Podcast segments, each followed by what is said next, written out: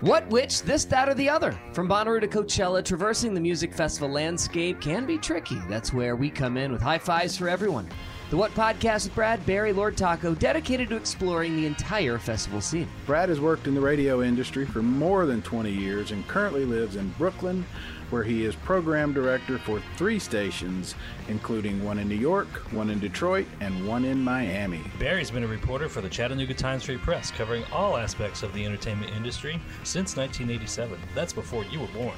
Lord Taco, the smart guy who makes these podcasts on our website at thewhatpodcast.com work. I'm Also, really good at identifying babies, loves blue haired moms, PBR, and his beautiful Volkswagen bus. We all fell in love with the Bonnaroo Festival years ago, not only because of the amazing bands that play there every year, but also because of the incredible community spirit that has developed around it. Radiate positivity. And we really like talking about the inside baseball stuff when it comes to putting on a huge music festival. So join us. You can hear the What Podcast on the Consequence Podcast Network or anywhere you find your favorite podcasts.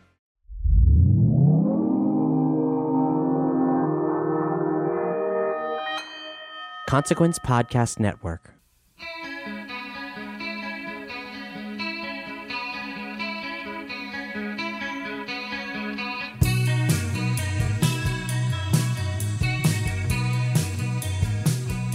Welcome to Going There, the crossroads where music and mental health meet.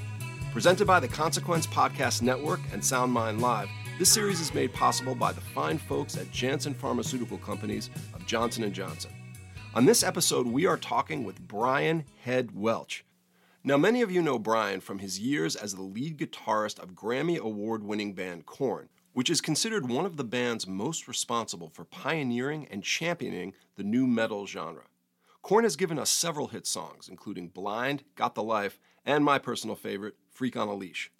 Brian has another project that he's been working on since 2012, the band Love and Death. Love and Death is signed to Earache Records and has a new album coming out in 2021 called Perfectly Preserved and includes their new song Down. Now, on the Going There podcast, our goal is to provide a safe zone where people can talk about difficult topics and feel heard and validated so we can all challenge the stigma of mental illness, come out of the darkness, and get the care we need. We have in depth conversations to address important issues so we can learn from each other about what it means to cope with mental illness. And Brian has been such a strong mental health advocate over the years. I felt fortunate to have had a chance to talk with him a year ago about his life, including his movie Loud Krazy Love, where he really opened up about his struggle with depression and addiction and how spirituality was the key for his recovery. And in our conversation today, we really go into detail about what his experience was like with both depression and his dependence on crystal meth. Now, depression is a mental illness in which people feel intense sadness and often a loss of interest in their lives. Depression can be accompanied by a range of symptoms, including poor sleep and eating, low energy, and poor concentration. And one of the things that depressed people often experience is intense feelings of low self worth, shame, and self criticism, which Brian talks about. And dependence is generally characterized by both tolerance, whereby you need more and more of the substance to get the desired effect, and withdrawal, where your body goes through an often intense and painful experience in the absence of the substance. People who become dependent often find themselves starting out using a small amount of a substance, but using more and more over time as the dependence becomes greater. And Brian talks about his experience with depression growing up and his later dependence on crystal meth. He also talks about how his music and finding spirituality in his life became part of his ongoing recovery. So let's go there and listen to what Brian has to say.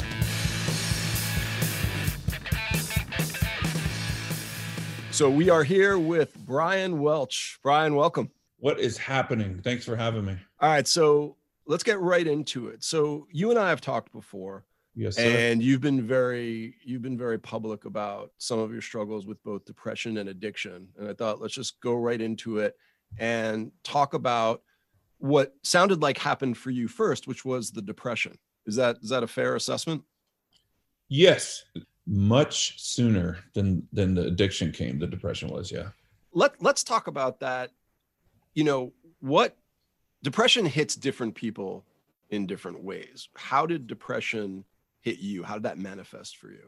Um, I, I think it for me it was a type of uh, I mean, it could hit anybody for any type of different reasons. We know that.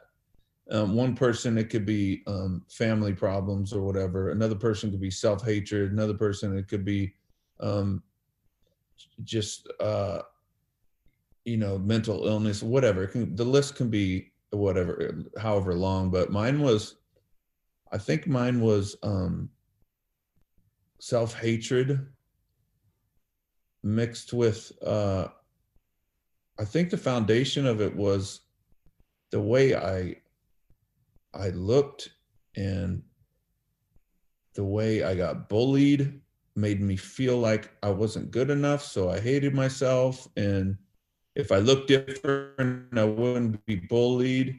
If I was more uh, fearless and stronger, and I could, you know, some of my friends would, everybody's afraid of them because they just punch them in the face, you know and I would I was I would cower because everybody grew up before me. I was the I was the little kid. I was the pudgy kid. I was the this and that. And so I think all of those um, caused the perfect storm of my depression to grow at a young age. I mean, it started probably.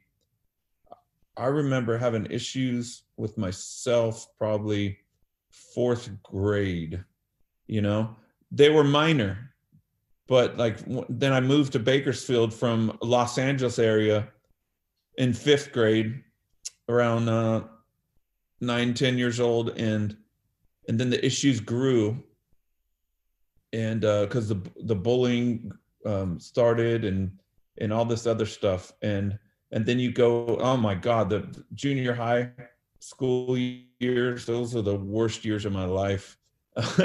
and so, you know, that all of that. And so it kept growing like year by year i feel like. It started in fourth grade and as a seed and that seed just was planted and it started growing and it became a big uh, a big like overgrown plant that, that's the thing with self-loathing it's like when you get it in your head that you're worthless and you know worthlessness is a big symptom of depression for a lot of people when you're worthless you know shameful hating yourself everything starts to feed into that system. It's like everything seems like a monument to how horrible of a human being you are. Right. I agree totally. so when when you had those those thoughts was you know sometimes when people get depressed they're they're sad or they don't enjoy things they don't sleep did you have any other symptoms or was it mostly just that that really kind of epic self-loathing yeah it was just uh it, it manifests in sadness you know and you know the the happy-go-lucky kid uh, um was had a had a, like a roommate of a dark depressing sad kid you know and so there was it was a back and forth type of thing. It didn't take over fully, you know. It never took over fully in, until later on, you know, with the massive addiction. But for years, it was just this like kind of Jekyll and Hyde type of thing. And did you feel because a lot of people what they'll talk about is that that voice in their head that almost feels like a different person. I mean, did it feel like, hey, there's this, you know, kind of the angel devil thing on my shoulder where it's like it's constantly it's almost like another person in the room saying horrible things to you no mine wasn't like that mine was more of like a just a feeling you know it was more of a feeling that i that i had either like happy or sad type of thing or or or you know like the sun is shining or massive storm around you type of thing like that but um or maybe not massive storm, but just dark, you know, just dark and depressing type of thing. It was mine wasn't uh like overly dramatic in a way that some like bipolar or some people could could uh experience. Um so and and when when it was happening, you know, what did you do to cope? I mean, did you try anything? Did anything work? Uh, music. Even back then? Oh yeah. I mean, I started playing guitar fifth grade. So I mean, just we were talking about Ozzy just a few minutes ago before we started, and and uh, Ozzy was all over my walls at 10 years old. So, you know, just the guitar, the Randy Rhoads, Eddie Van Halen, RIP, both of them. And, um, you know, Judas Priest, KK Downing, and Tipton, and, you know, Iron Maiden, all of those bands. I just got so into it. And so what what really helped me was TV too. I would get lost in TV. I, I, you know, kids have video games nowadays. Kids have TV. Kids, you know, uh, they have a lot more now. But back then it was it was video games too. You know, Atari and uh, all that stuff. But anything to have fun, right? Because some of my friends were they were they grew up before me, but they were either nice to me or they would like emotionally abuse me and I kind of took it because I was kind of it's like I was capped. It's like they were my only friends, and so I let them do it. And I was, I just wasn't a really self-confident kid, man. So yeah, I would, I would, uh, whatever. I would just at home. I'd watch Three's Company and Jeffersons and all that stuff, and and I would love that, man. I get lost in those shows, and you know, uh, what was the other one? It was all in the family. How about the, yes? How about the believe it or not, I'm walking on air. The world's uh, the world's uh, the wait the greatest American hero. Yeah, that one. I, I, th- I think you and I apparently grew up watching the same shows. that was a good show. The Hulk. It was the Hulk. The Hulk the was fantastic. Hulk. All that stuff, man. I, I was so into all that, and then my guitar and and my bands, and that was it, man not much else. Oh, and motorcycles. I loved. I've started riding motorcycles. So that's all those things. All the above helped me. And and one of the things that when people don't struggle with depression, that they don't give a lot of uh, credibility to is just if you can find anything that makes you feel good, man, you're going to hang on to that. Yeah. And it, you know, and and people say, oh, you should do X, you should do Y, and and I I just say to people, look, when you're depressed, as long as it's you know, not unhealthy. You know what I mean? Some people will say like, oh, TV is unhealthy or video games are unhealthy, but unless it's really unhealthy and if it brings you out of that space, I, I think it's a, I think it can be an okay thing to do. Totally.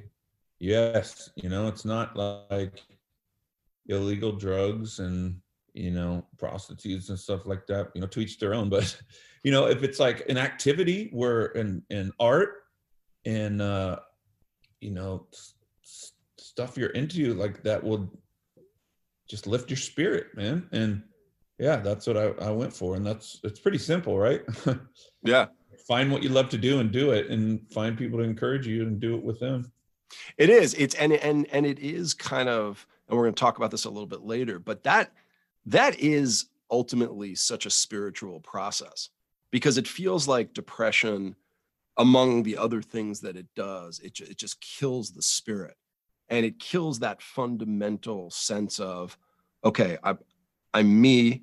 There are things that I like, and I'm just gonna I'm gonna do them. I'm gonna find people that I like. I'm gonna spend time with them. It's so simple, and it, it feels so connected when you can do it. But if you can't, man, it's just you just get lost really quickly. Hundred percent, you get lost very quickly.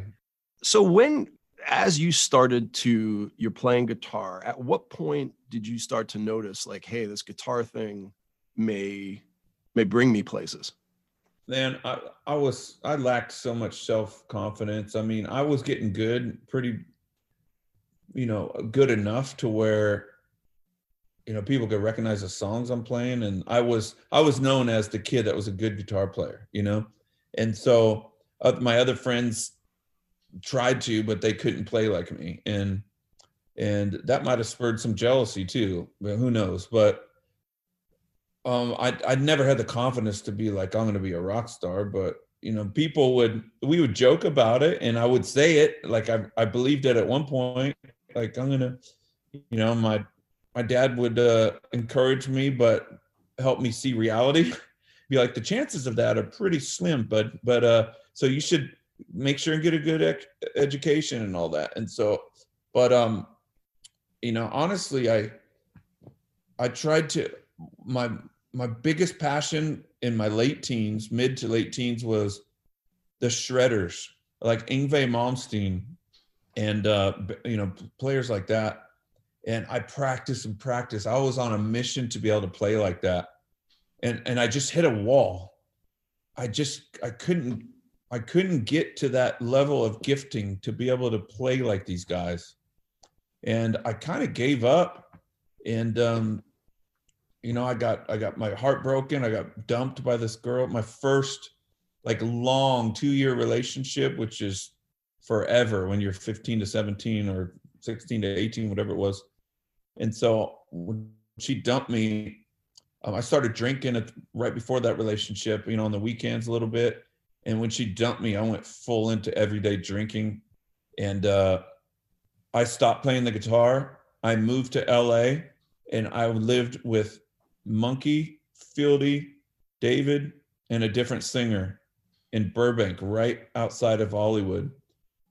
And they had another band, and I was their friend that helped them load gear. It was like I was in the band, but I wasn't. I didn't play, you know. And uh, and so I I didn't play for years, barely. I had a guitar that collected dust, and I've messed around on a little four track, but I put the guitar away, and I was just like, that was that was a really dark period of, man, I was just low. I I had I had no dreams or hopes or, and I'm watching my friends like, you know, live their not live their dream, but like at least get in a band and try it, you know and but they they had a different type of music that I didn't like. It was like a Chili, Chili Peppers ripoff band, and and I didn't I wasn't into that. I was into the harder stuff, you know, and uh, but yeah, that was a low point. But when when they asked me to come join them, that's the only time I thought that I could do something with music. When they asked me to join them, and we changed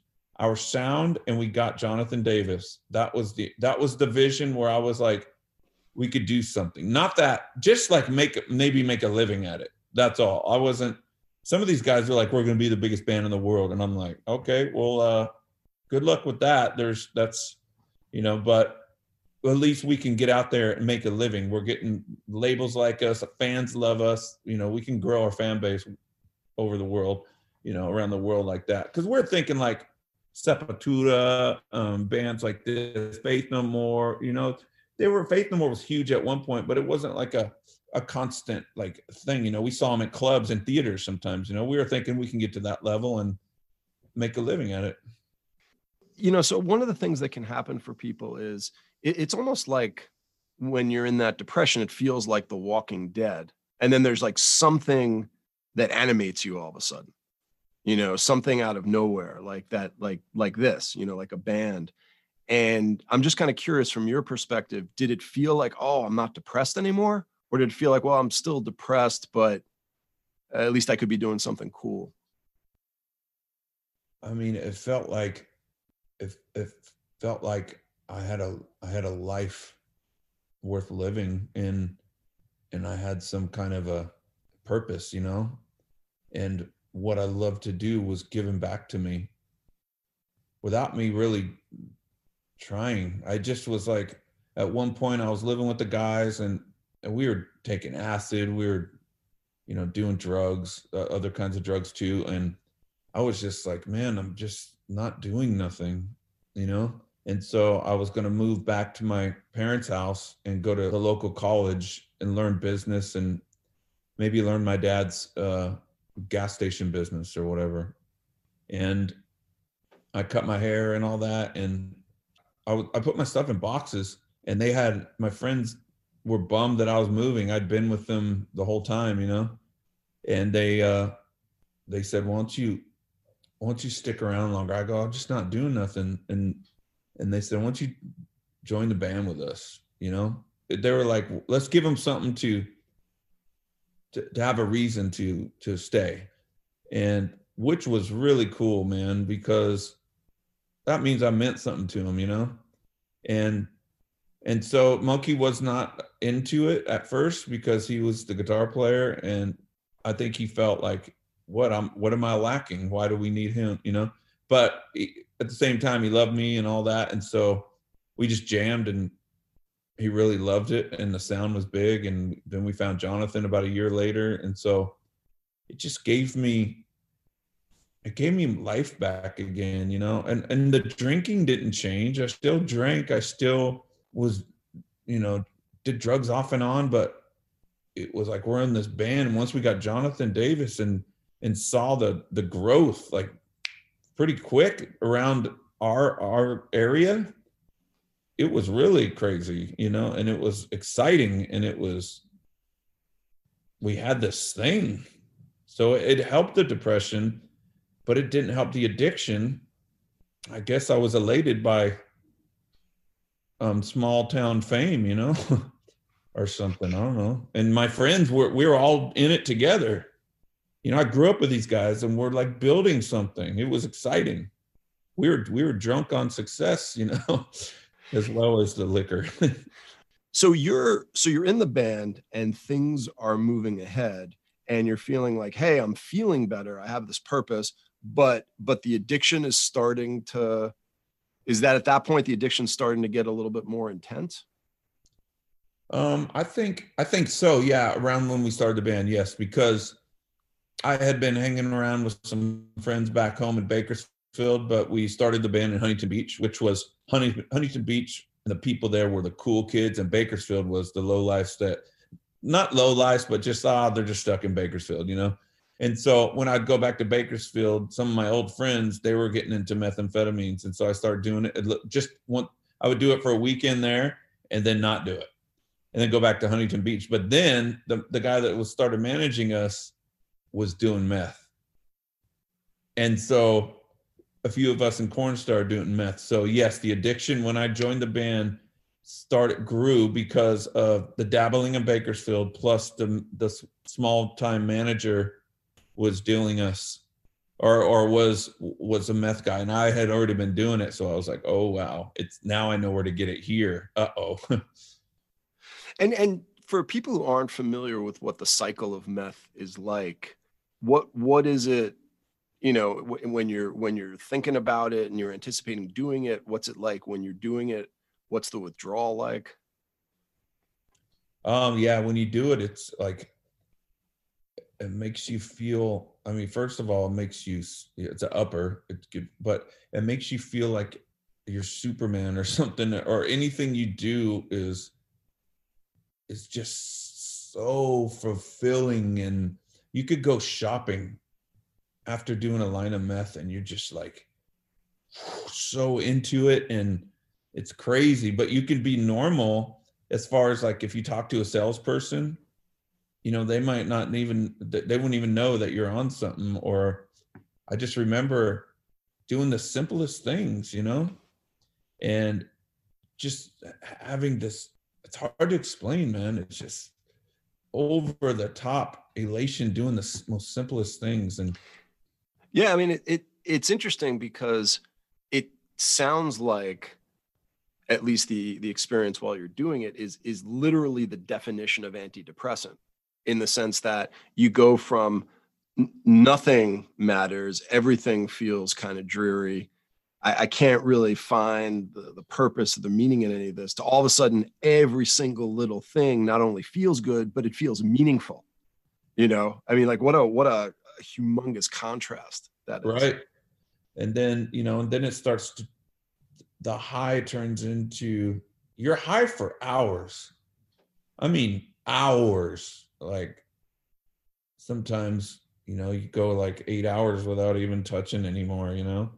And then, and then you start to, you know, the day goes by, the sun, you know, is moving across the sky, and then, then it's dark, then you're like at four in the morning then the sun's coming up and then you start to get like cloudy and dizzy dizzy kind of um you're still hyper focused on things whether whatever whatever it is you know it could be tweaking you know around the house doing stuff but it's a it's a really strange feeling how it's it's like a good uh picture is like you know the sun like when you do meth it's like the sun rising during the day and it's a sunny day and then you know it's bright and it's nice, it's fun, and then the sun goes down, it gets dark, and that's kind of like how the meth high is.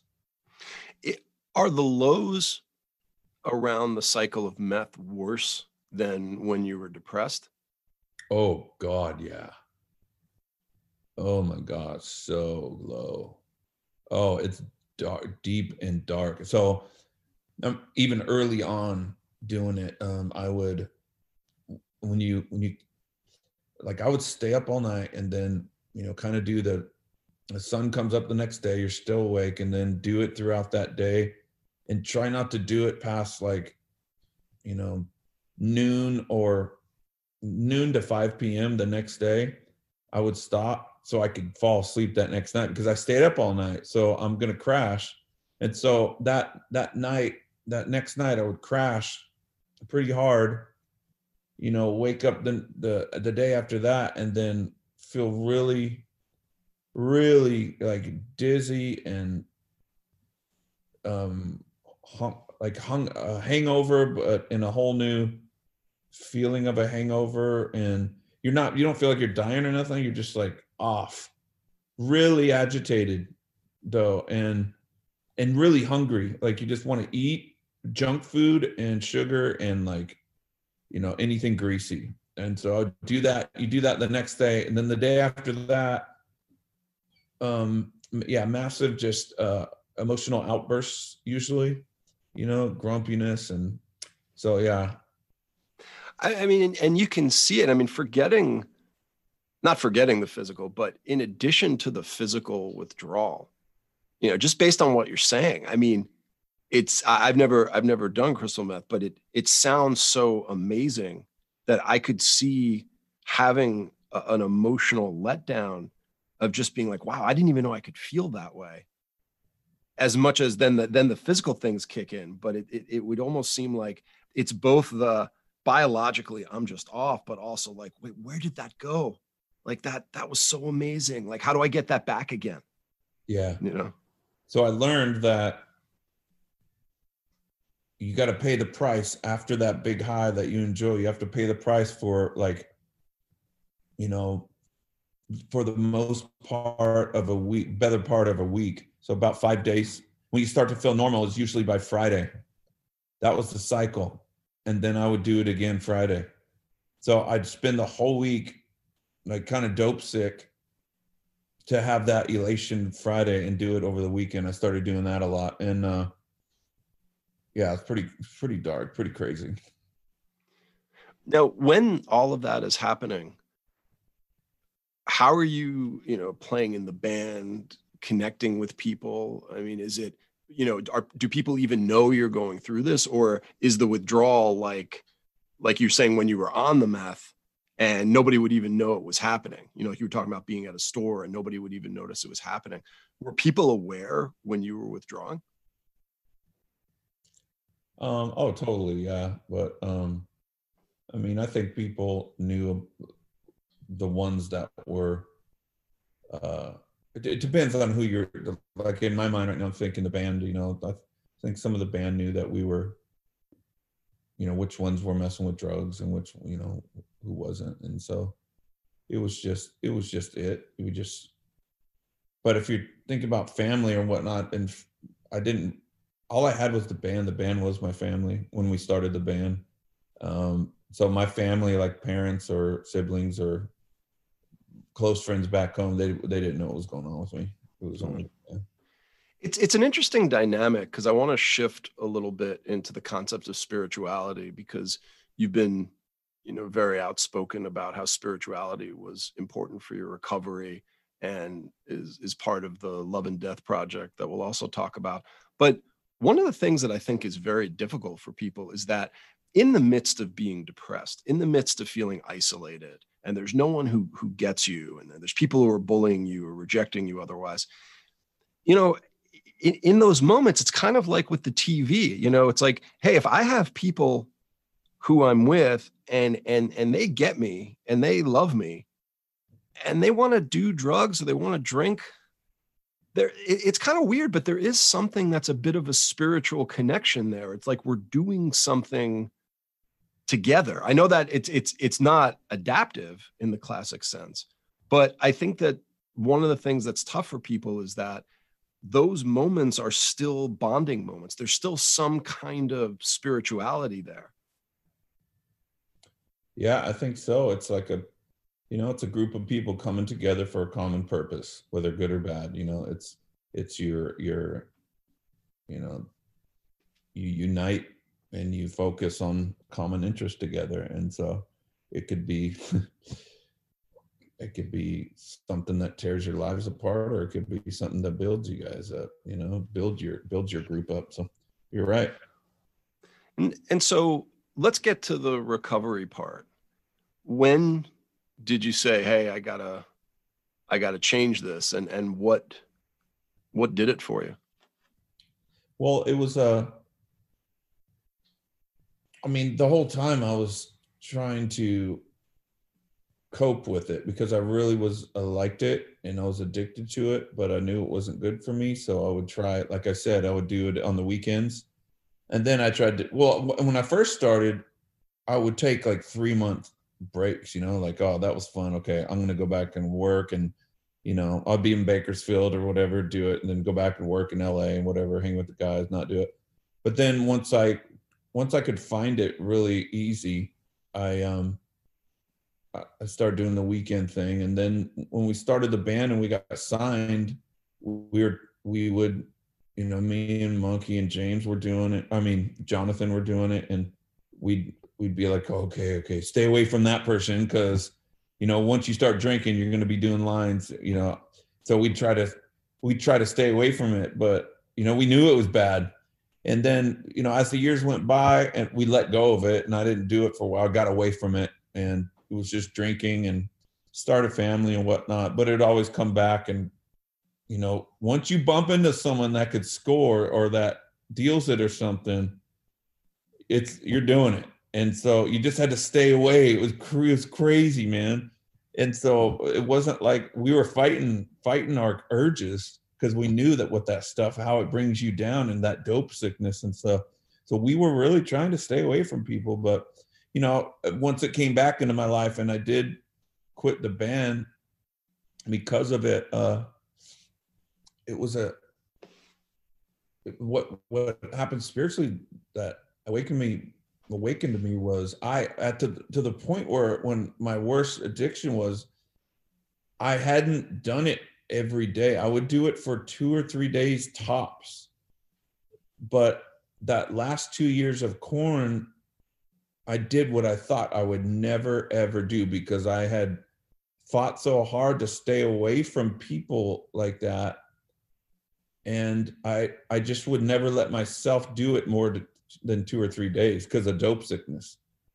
But something happened where a switch just clicked and I went past the 3 day mark and then I went a week and then I went 2 weeks and then I tried to quit after the 2 weeks and the dope sickness was so heavy and the depression was so uh, crazy that I only had a couple weeks before the Linkin Park tour and Korn and Snoop Dogg and I was like I've done it 3 weeks. If I'll just do it in small small lines just to get me through the tour cuz I can't go to that dope sickness you know? I went through the tour and then you know I talked myself into two years of of just doing it every day, and and so the spiritual I couldn't stop, and I the depression and the dope sickness were so bad that the suicidal stuff was coming in, and the um you know uh ins- insane asylum or something. I, I was like, I was gonna lose my shit, and and so that's where I was like, I gotta, I gotta, I need help. And I, I tried talking to counselors or a counselor and a drug, uh, a drug place in Bakersfield where I lived at the time I had moved back there. And I tried that and I then I tried the church and that's when I went there and the pastor up there it was awesome because people think religion and they think, you know, the Pope or or whatever. This guy was like this this spiritual spirit of God's spirit comes inside of you and lives inside of you, and you got to know you you the whole meaning of this is to get to know that spiritual life inside of yourself. And we're just here to help you learn how to connect with that spirit inside of yourself. And that's what I loved about it because it wasn't like a, a ritual thing. It was a like relationship thing, you know? And so once once I started going after that, and yes, I was high on drugs going after that, but I felt a supernatural embrace that was inside of me and around me that was you know it says in the bible that god is love and that's what i felt. And it was peace and it was light. It was just like a supernatural light that just gave me so much hope. It was like you know when i did the meth i had that high where i was like i could do anything and just well i was high on meth for two years and it brought me to the gutter but this this love and it wasn't right away. It was me going and seeking and asking for it. I need help i need help and i need i need help. And once i felt that that light that hit my soul the deepest part of me that's what made me get filled with hope. It was like okay the drug thing was that was a, a counterfeit. I'm trying to to to awaken myself to this superhuman form of life with drugs, look where it got me. What I really need is this because the drugs are spiritual.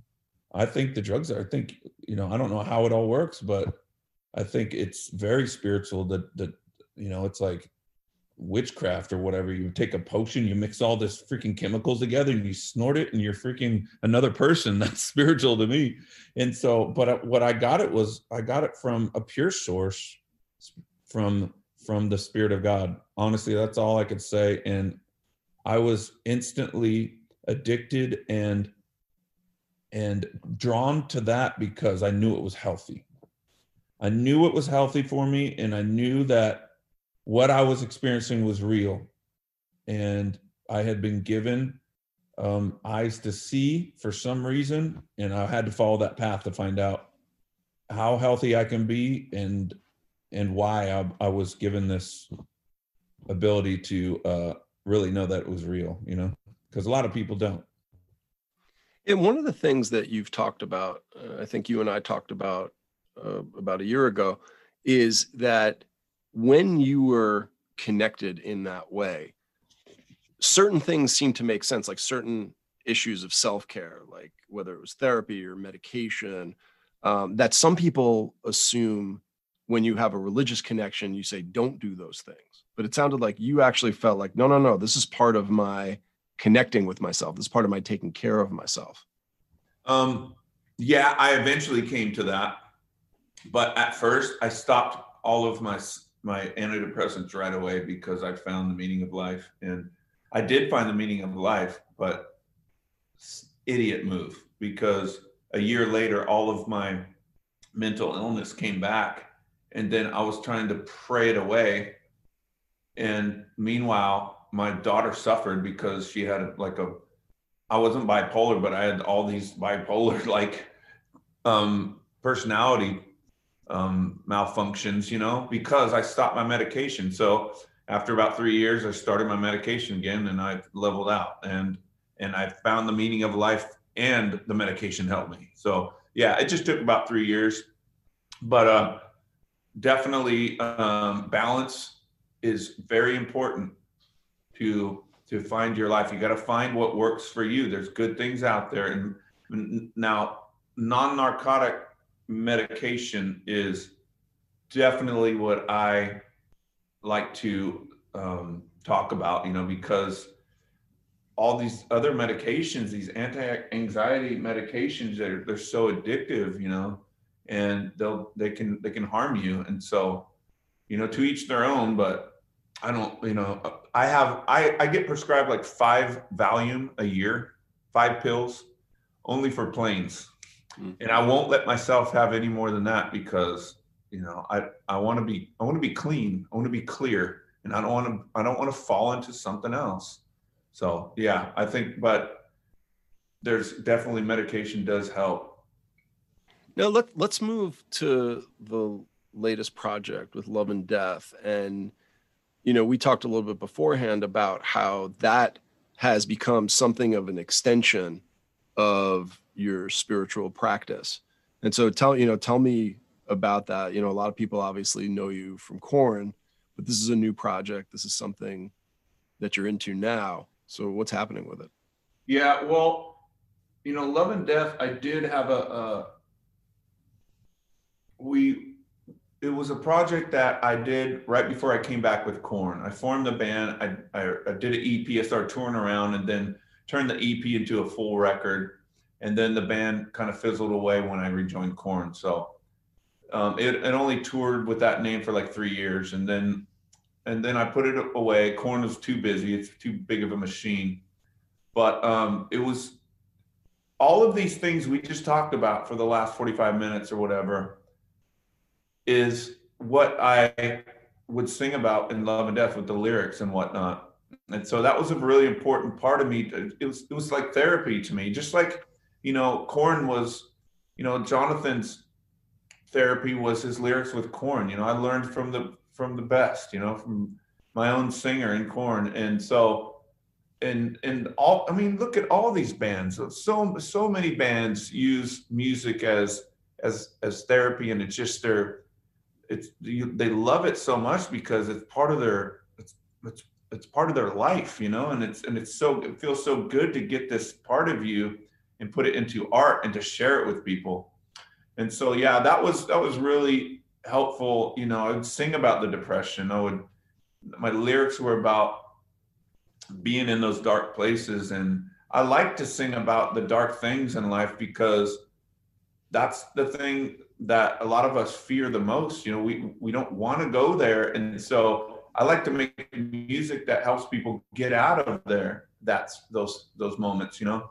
so the new the new Love and Death. It's uh it's more of a collaborative effort, and it came in the perfect timing, I think, because we've been working on it the last five years, off and on. Um, but this time we got a couple members of Breaking Benjamin came into the project, and uh, Keith Wallen from Breaking Benjamin was a key writer on on on the songs, and but uh, the producer Jasen Rauch, guitar, the other guitar player Breaking Benjamin, he produced the first Love and Death way back when, and now he's he's producing and playing guitar and playing bass on the project, and it was more of a collaborative effort. But the the the lyrics that Keith brought, you know, were I felt like it was a, a what he was writing was a, a great it just it, it, was needed for this 2020 year that we're in there's a lot of we you're just hearing a lot of stories about people suffering you know they're they're at home with their families and and you know families are suffering because life is not normal. You're stuck in your house with these people that you love but you're not with them all the time like this. And you are really getting to know each each other a lot better right? And so relationships kind of being to the test and you know people's depression anxiety going through the roof. So a lot of these songs are dealing with a lot of that stuff and it just we didn't really plan it like that but it just happened that way. And i think it's just what i'm meant to do on this earth. It started with Korn you know and all these other bands that we tour with breaking benjamin the uh you know or whatever bands were, were slipknots the the uh the disturbs or whatever. We sing about this stuff you know? We sing about real life's struggles. And this is what this this new record is is really uh, i think important for this year. And I'm, I'm really excited to have the breaking benjamin guys collaborate with me because it's way better than the i feel it's a lot better than the last Love and Death record. And it's more of a like a a stronger force if you will because i got so much talent and i got other singers singing with me. I sing like on half of it. Keith Wallen from Breaking Benjamin is singing on a song. I got Lacey from Lacey Sturm from X Flyleaf singing on a track, and uh, J.R. Bareis is singing on it too. So I think uh, I think spiritually it will and emotionally it will help people in this in this crazy year. And a lot of the fans are excited because it's been eight years since we released something. So you know, I, I just I look forward to it, and we're the cool thing we get to release a video this friday the first video for it and probably nine, ten years so that we've done. So that's exciting. But uh, cool stuff happening, man. Yeah, it's awesome. I think one of the one of the biggest things that's that's just disappointing a lot of times is that people assume that when you sing about difficult topics, scary topics, it's as if you're encouraging them. You know, we were talking beforehand about Black Sabbath and War Pigs and, you know, Judas Priest getting accused of, you know, increasing some kids' risk of suicide just because they're talking about these difficult topics. And it's it's such a it, it's such a mistake, I think, on people's parts to assume because we need we need people like you guys out there talking about these difficult things because you know unfortunately like it's it's great if your music is upbeat but sometimes when you're down in those depressed places you're addicted you need something that feels like it it gets you and it's like you're it makes you feel like you're not alone because someone's talking about it you know yeah. It's like you know the hard things to talk about make people feel that they're not alone. And you know you do have some and it's rare but you have those those certain people that are, you know, they're they're mentally ill that take it the wrong way. And you know you have those stories sometimes but that's rare. For the most part like me judas priest um, i didn't know a lot what they were singing about back then but it was a it was something that i loved you know it was their their sound it was the sound and it was the the, the just you know whatever i just loved the music and it and it influenced me you know well, listen, man, it was so great talking with you again. I appreciate you stepping up. You know, you've been talking about these issues publicly for a while, and uh, you know, it's it's it's such a great thing because it helps so many people. And uh, you know, it's it's great talking with you, and I appreciate you coming on. You too, man, and that's amazing that you're doing this. Um, you know, we're hitting a lot of different areas, but it's you know the the idea is just like what what you were saying. You know, we want the people who are out there who who love the music and and you know look up to you guys to say you know to be in the same way that like iron maiden judas priest was for you you know want to be that having those conversations to be that thing maybe that helps people get through you know hearing like oh you know brian went through that and he came out of it okay you know maybe maybe i'm going to be okay and that that you know look you know and i know that that's that's all the difference in the world so that's the goal right that's amazing this is a great, a great uh, purpose you got going on. Just because so many wounded uh, musicians, you know, and artists are out there, and it's like we're just we're we're like using. It's like music is in in uh, processing it and articulating it is like our psychology, you know. Yeah. Our therapy. It, it it's right. It's exactly like you said. It's that the musicians oftentimes have done that very difficult work of of of kind of exploring themselves and connecting themselves and digging you know, you know it's like yeah it's digging deep and and and it's such a parallel to what we're hoping to do but it, it is also that purpose it's also that if that purpose can help you then say you know something? I i really do want to do this music thing so i'm going to work on my panic attacks because of it. You know i see that you know i'm i'm into music so i really do want to work on my addiction so i can i can do this. You know those are those are the kinds of things like when you have that purpose that make all the difference and and you guys live purposeful lives in that way. You know you've struggled with all of that and so to me it's it's a very it's a very compelling parallel to what you know a lot of people are going through in their lives. Right. It's amazing. Yeah. well godspeed to you bro and uh you too my man. talk to you again. Yeah look forward to the next time. Yes sir. All take, right. take it easy. See ya.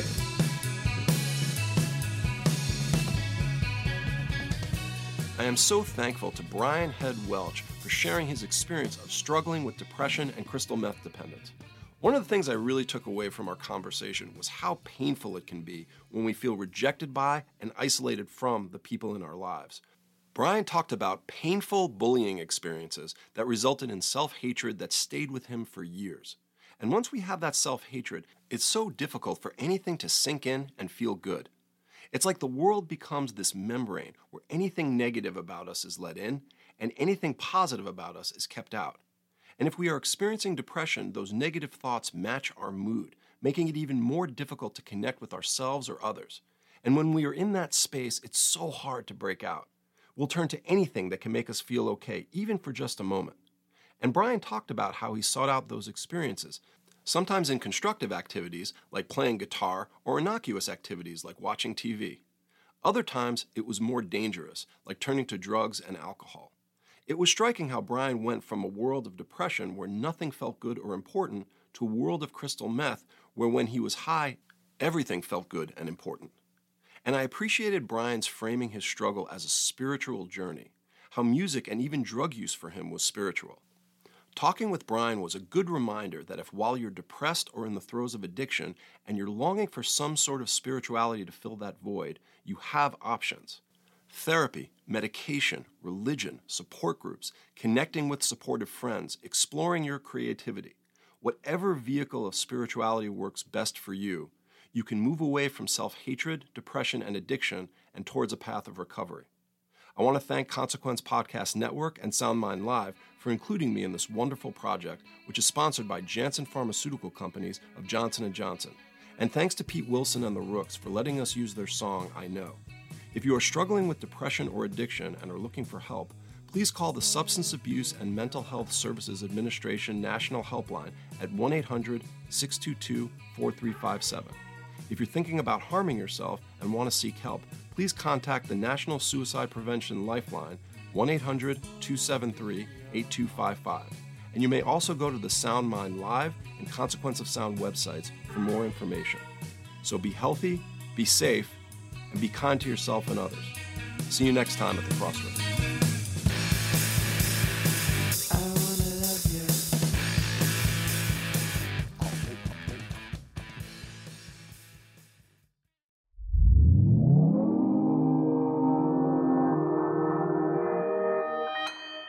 Consequence Podcast Network.